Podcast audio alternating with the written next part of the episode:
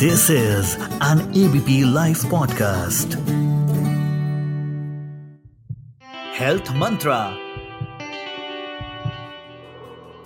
Hello my dear friends मैं हूँ doctor Atul Bhatt मैं होम्योपैथिक फिजिशियन हूँ एस्ट्रोलॉजर हूँ पॉमिस्ट हूँ। और आज के हेल्थ मंत्रा के एपिसोड में मैं आपका स्वागत करता हूँ। और आज, जैसा कि हम जानते हैं टेंथ अप्रैल का डे है। आज का दिन है होम्योपैथी डे आज होम्योपैथी के फादर डॉक्टर सैमुअल हैनीमैन का बर्थडे है, जिनने होम्योपैथी को डिस्कवर किया था। तो आज हम बात करेंगे होम्योपैथी के बारे में। तो जब हम जनरल पब्लिक के फॉर्म में होम्योपैथी की बात करते हैं तो homeopathy is a mode of treatment जो अब धीरे धीरे एक one of the most favourable treatment mode में आ रहा है लोगों के लिए। और अभी भी कुछ मिथ्स हैं होम्योपैथी के लिए। और जब हम होम्योपैथी की बात करते हैं तो सबसे पहले शायद जो हमारे दिमाग में पॉइंट आता है, वो शुगर पिल्स का आता है, वो राउंड बॉल्स वाले ग्लोब्यूल्स वो हम जो मीठी मीठी गोलियाँ होती हैं, जिस, जिसको हम बच्चों को देते हैं, जिसको कई लोग लेते रहते हैं। और दूसरा जो होम्योपैथी की बात जब भी होती है तो शायद सबसे पहले एक थॉट दिमाग में आती है, इसका कोई साइड इफ़ेक्ट नहीं है। ये दवाई से फ़ायदा नहीं होगा तो नुकसान भी नहीं होगा। तो ये ये चीज़ें हैं जो जनरली हमें होम्योपैथी के बारे में जब भी हम सोचते हैं तो हमारे दिमाग में आती है। एक चीज़ जो शायद आप में से कुछ लोगों को नहीं पता होगी, मैं बताना चाहूँगा कि होम्योपैथी के बारे में जो एक सबसे अनोखी चीज़ मुझे पता है, होम्योपैथी अगर आप कभी जादू देखना चाहो, अगर आप बोलो कि इस दुनिया में कुछ भी सुपर नहीं होता, और अगर आपको सुपर नेचुरल चीज़ें, एनर्जी, वेव्स, इन सब चीज़ों को अगर समझना हो तो इसका सबसे लाइव एग्ज़ाम्पल जो हमारे पास अभी है, वो होम्योपैथी है। अब ये मैं इसलिए कह रहा हूँ कि अगर आपके पास होम्योपैथी की कोई भी मेडिसिन हो आप कभी होम्योपैथिक मेडिसिन वो एल्कोहलिक लिक्विड में मिलती है तो अगर आपके पास कोई भी होम्योपैथिक मेडिसिन हो तो आप देखना उसके ऊपर एक स्टिकर लगा रहता है, जिसमें होम्योपैथिक मेडिसिन का नाम लिखा रहता है। फॉर एग्ज़ाम्पल बेलेडोना 200 अगर एक बॉटल में हमारे पास बेलेडोना 200 नाम की एक मेडिसिन है, और उसके ऊपर वो स्टीगर जो लगा है बेलेडोना 200 का, अगर वो स्टीगर हम उसकी बॉटल में से हटा दें तो दुनिया की ऐसी कोई भी लैब नहीं है, दुनिया में ऐसा आज तक कोई साइंस नहीं है जो बता सके कि उस बॉटल के अंदर क्या है। अगर आप उस बॉटल को किसी भी लैब में भेजोगे तो आपको बोलेगा, इसमें सिंपल एल्कोहल है, इसमें कोई भी चीज़ नहीं है। और उसके बावजूद वो सिंपल अल्कोहल लोगों पे काम करता है, उनको ट्रीट करता है, उनके सिम्टम्स को ठीक करता है तो इसीलिए कभी कभी होम्योपैथी को क्रिटिसाइज भी किया जाता है कि प्लेसिबो है, इसमें कुछ भी नहीं है। अब उसका कॉज ये है कि होम्योपैथी को जब हम होम्योपैथिक मेडिसिन को बनाते हैं तो हम मटेरियल लेते हैं, जैसे बेलेडोना मैंने बोला तो हम बेलेडोना लेंगे बेलेडोना एट्रोपिन होता है बेलेडोना को लेंगे, उसका वन ग्राम लेंगे, उसमें हम 99 nine M L alcohol mix करेंगे, उसको हम पोटेंटाइज करेंगे तो फ़र्स्ट पोटेंसी बनेगी। फ़र्स्ट पोटेंसी से फिर हम एक पार्ट लेंगे, फिर 99 पार्ट एल्कोहल मिलाएँगे, फिर उसको हम पोटेंटाइज करेंगे शेक करेंगे तो सेकेंड पोटेंसी बनेगी। इस तरीके से जब दो 200 टाइम्स इसको हम डाइल्यूट करते जाते हैं तो जो पोटेंसी बनती है उसे हम बेलेडोना 200 बोलते हैं। तो एवोग्रेडो लिमिट एक होती है जिसमें माना जाता है होम्योपैथिक पोटेंसी को जब टेंथ पोटेंसी के ऊपर ले जाते हैं तो उसमें कोई भी मटेरियल नहीं रहता है। तो वही सिनेरियो होम्योपैथी के साथ होता है कि होम्योपैथिक मेडिसिन में कोई भी मटेरियल नहीं होता, उसमें केवल एक एनर्जी होती है। हम मानते हैं कि जब हम शेक करते हैं होम्योपैथिक मेडिसिन को पोटेंटाइज करते हैं अलग अलग मेथड होती है ट्राइचुरेशन सक्कशन इससे जब हम होम्योपैथिक मेडिसिन को पोटेंटाइज करते हैं तो उसके अंदर एनर्जी लिबरेट हो जाती है, उसके अंदर एक एनर्जी आ जाती है मटीरियल गायब हो जाता है। और शायद यही कारण है कि वो मटेरियल ना होने के कारण होम्योपैथी कभी भी साइड इफेक्ट्स नहीं देती है। क्योंकि मटेरियल ही बॉडी में जाके रिएक्ट करता है मटेरियल ही बॉडी को हार्म करता है। तो ये एक बहुत अजूबा जैसी चीज़ है कि होम्योपैथिक मेडिसिन जो काम करती हैं, उनके अंदर कोई भी मटेरियल नहीं है। दुनिया की कोई भी ऐसी टेस्ट या लैब नहीं है जो होम्योपैथिक मेडिसिन के अंदर क्या है, उसको बता सके। सेकेंड जब हम होम्योपैथी की बात करते हैं तो होम्योपैथी बहुत क्लोज है वैक्सीन के। अभी वैक्सीन हम सब नाम हम सब जानते हैं वैक्सीन का अभी कोविड के फ़ेज़ में हम वैक्सीन ले रहे हैं। अच्छा वैक्सीन को जो बनाया जाता है, वो वैक्सीन बनाने का तरीका होता है, जो ऑर्गेनिज्म कोई डिज़ीज़ पैदा कर रहा है, उस वायरस उस बैक्टीरिया उस ऑर्गेनिज्म का या तो प्रोटीन लिया जाए और आपकी बॉडी में इनोकुलेट किया जाए, या उस वायरस बैक्टीरिया का डेड फॉर्म आपकी बॉडी में डाला जाए, या उस वायरस बैक्टीरिया को इस तरीके से टर्न अप किया जाए कि वो ज़िंदा रहे, लेकिन वो आपके लिए हार्मफुल ना हो और फिर वो आपकी बॉडी में डाला जाए। तो बॉडी उसके अगेंस्ट एक एंटीबॉडी क्रिएट करती है इम्यून सिस्टम को ट्रिगर करती है और जो वायरस आपको बीमार कर रहा था, वही वायरस एक दूसरे इनएक्टिव फॉर्म में आपकी बॉडी में जाके उस वायरस के अगेंस्ट आपको स्ट्रांग कर देता है। अब जब हम होम्योपैथी की बात करते हैं तो होम्योपैथी भी इसी सिस्टम पे काम करती है। होम्योपैथी ये मानती है कि जब हम किसी भी मेडिसिन को अपनी हेल्दी ह्यूमन बीइंग को देते हैं तो जो सिम्टम उसके अंदर पैदा होते हैं। जैसे होम्योपैथी बनी है सिंकोना मेडिसिन से। चाइना पहली मेडिसिन थी जो होम्योपैथी में आई थी। तो सिंकोना जिसको कुनैन बोलते हैं सिंकोना बाक एक्सीडेंटली किसी ने खाई। उसकी बॉडी में जो सिम्टम्स आए, उसको नोट किया गया और ये देखा गया कि जब भी मलेरिया जैसी बीमारी होती है तो सेम सिम्टम आते हैं और हम पोटेंटाइज सिंकोना किसी ह्यूमन को जब देते हैं तो वो ठीक हो जाता है। तो इसको हम लॉ ऑफ़ सिमिलिया मानते हैं होम्योपैथी में कि जिस तरह की बीमारी किसी मेडिसिन से क्रिएट होती है हेल्दी ह्यूमन बीइंग को, जब उस तरह की बीमारी के सिम्टम्स किसी भी ह्यूमन बीइंग में हमें दिखते हैं तो सेम मेडिसिन को पोटेंटाइज फॉर्म में अगर दिया जाए तो वो ठीक होने लगता है। तो इस तरह से आज मॉडर्न साइंस में जो वैक्सीन आया है, शायद सबसे पहला वैक्सीन होम्योपैथिक मेडिसिन ही थी। आज भी होम्योपैथिक मेडिसिन हर तरह के सोर्सेज से बनाई जाती है। सॉल्ट से लेके सेंट तक इससे मेडिसिन बनती हैं, हर तरह के मेटल्स से होम्योपैथिक मेडिसिन बनती हैं।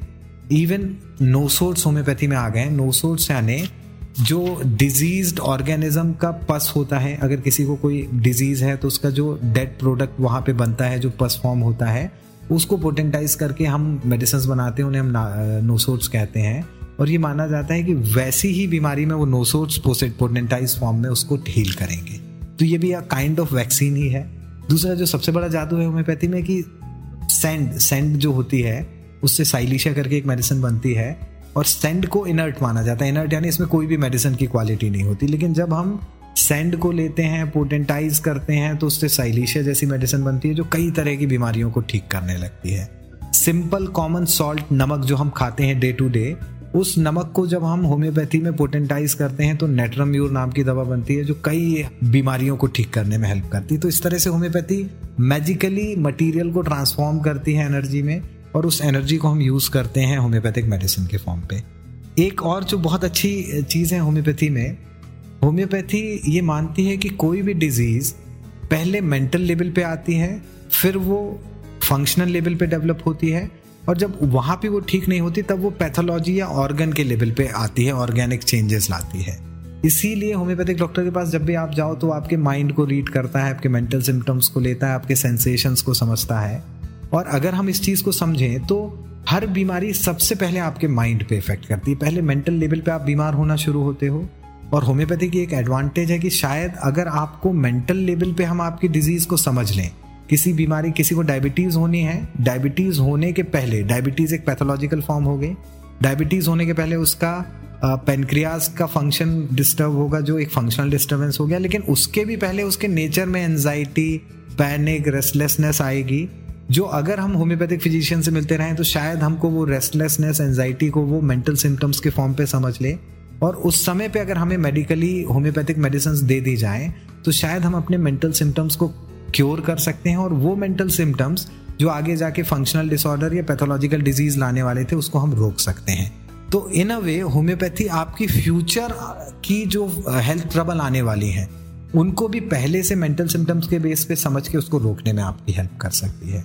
तीसरा होम्योपैथिक मेडिसिन इंडिविजुअलिटी को मानती है। इंडिविजुअल यानी जो अब हम मानते हैं कि शायद एक पेड़ के दो पत्ते एक से नहीं होते, दो लोगों के थम का प्रिंट कभी भी एक सा नहीं होता दो लोग जिस तरह के जेनेटिक सीक्वेंस से बनते हैं, वो कभी भी सिमिलर नहीं होता। यानी दो लोगों के ऑर्गन सिमिलर है ऊपर से देखने में, लेकिन जब हम अंदर से स्टडी करते हैं तो हर बॉडी का जीन्स बिल्कुल अलग है, हर सेल एक दूसरी सेल से पूरी तरह से अलग है। यही चीज़ होम्योपैथी मानती है कि हमें फीवर है सेम फीवर है कोल्ड है, हमें डायबिटीज़ है, लेकिन हर पर्सन की डायबिटीज़ अलग है। हर पर्सन में शायद एक पर्सन जिसको फीवर है, वो एक मेडिसिन से ठीक हो जाएगा, और वही फीवर जब दूसरे पर्सन को होगा तो वो दूसरी मेडिसिन से ठीक होगा, क्योंकि वो फीवर, उसका हो सकता है वायरस बैक्टीरिया कॉज हो, लेकिन वो वायरस बैक्टीरिया जब आपके अंदर जाता है तो वो एक इंडिविजुअल रिएक्शन आप देते हो। जैसे होता है ना कि आप दो इंडिविजुअल एक मिर्ची खाएगा तो अलग तरीके से रिएक्ट करेगा, दूसरा वही मिर्ची खाएगा तो अलग तरीके से रिएक्ट करेगा। तो होम्योपैथी इंडिविजुअलिटी पे को इम्पोर्टेंस देती है कि आप जब भी बीमार होंगे तो आपके इंडिविजुअल सिम्टम के बेस पे आपको मेडिसिन दी जाएँगी। इसी तरह से बच्चों की बहुत फेवरेबल मेडिसिन होम्योपैथी है। आजकल हर पेरेंट्स चाहता है कि वो बच्चे को एलोपैथिक मेडिसिन ना दे एंटीबायोटिक्स ना दे और होम्योपैथी जो जेंटल और नो साइड इफ़ेक्ट वाली थेरेपी है, उससे वो बच्चे ठीक हो जाए। और बच्चे होम्योपैथी को रिस्पॉन्ड भी बहुत अच्छा करते हैं। जब इसके बारे में मैंने सोचा तो मुझे जो कॉज समझ में आता है, बच्चे वेरी क्लोज टू नेचर हैं। वो अभी नेचुरल हैं। उनमें अभी आर्टिफिशियल इम्पैक्ट जो हम हम नेचुरल इम्पैक्ट उनकी बॉडी में ज़्यादा है, जो टॉक्सिन्स आर्टिफिशियली टॉक्सिन्स होते हैं, उनका इम्पैक्ट उनमें कम है और होम्योपैथी खुद एक नेचुरल साइंस है नेचर से रिलेटेड साइंस है।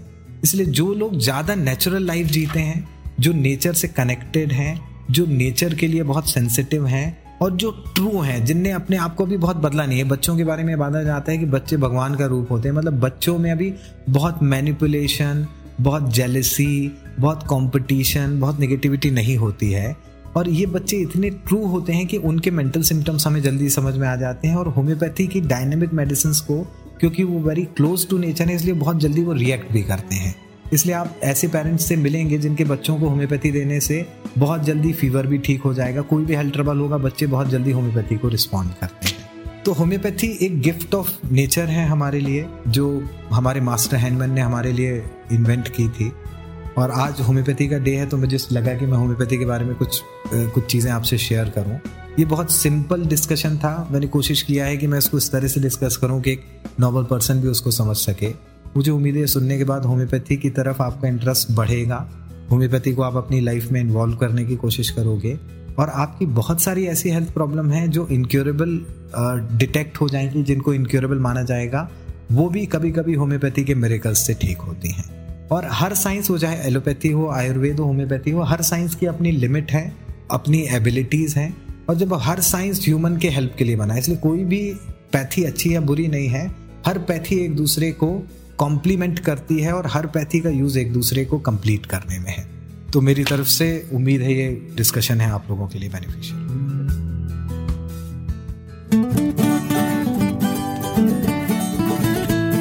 this is an ABP live podcast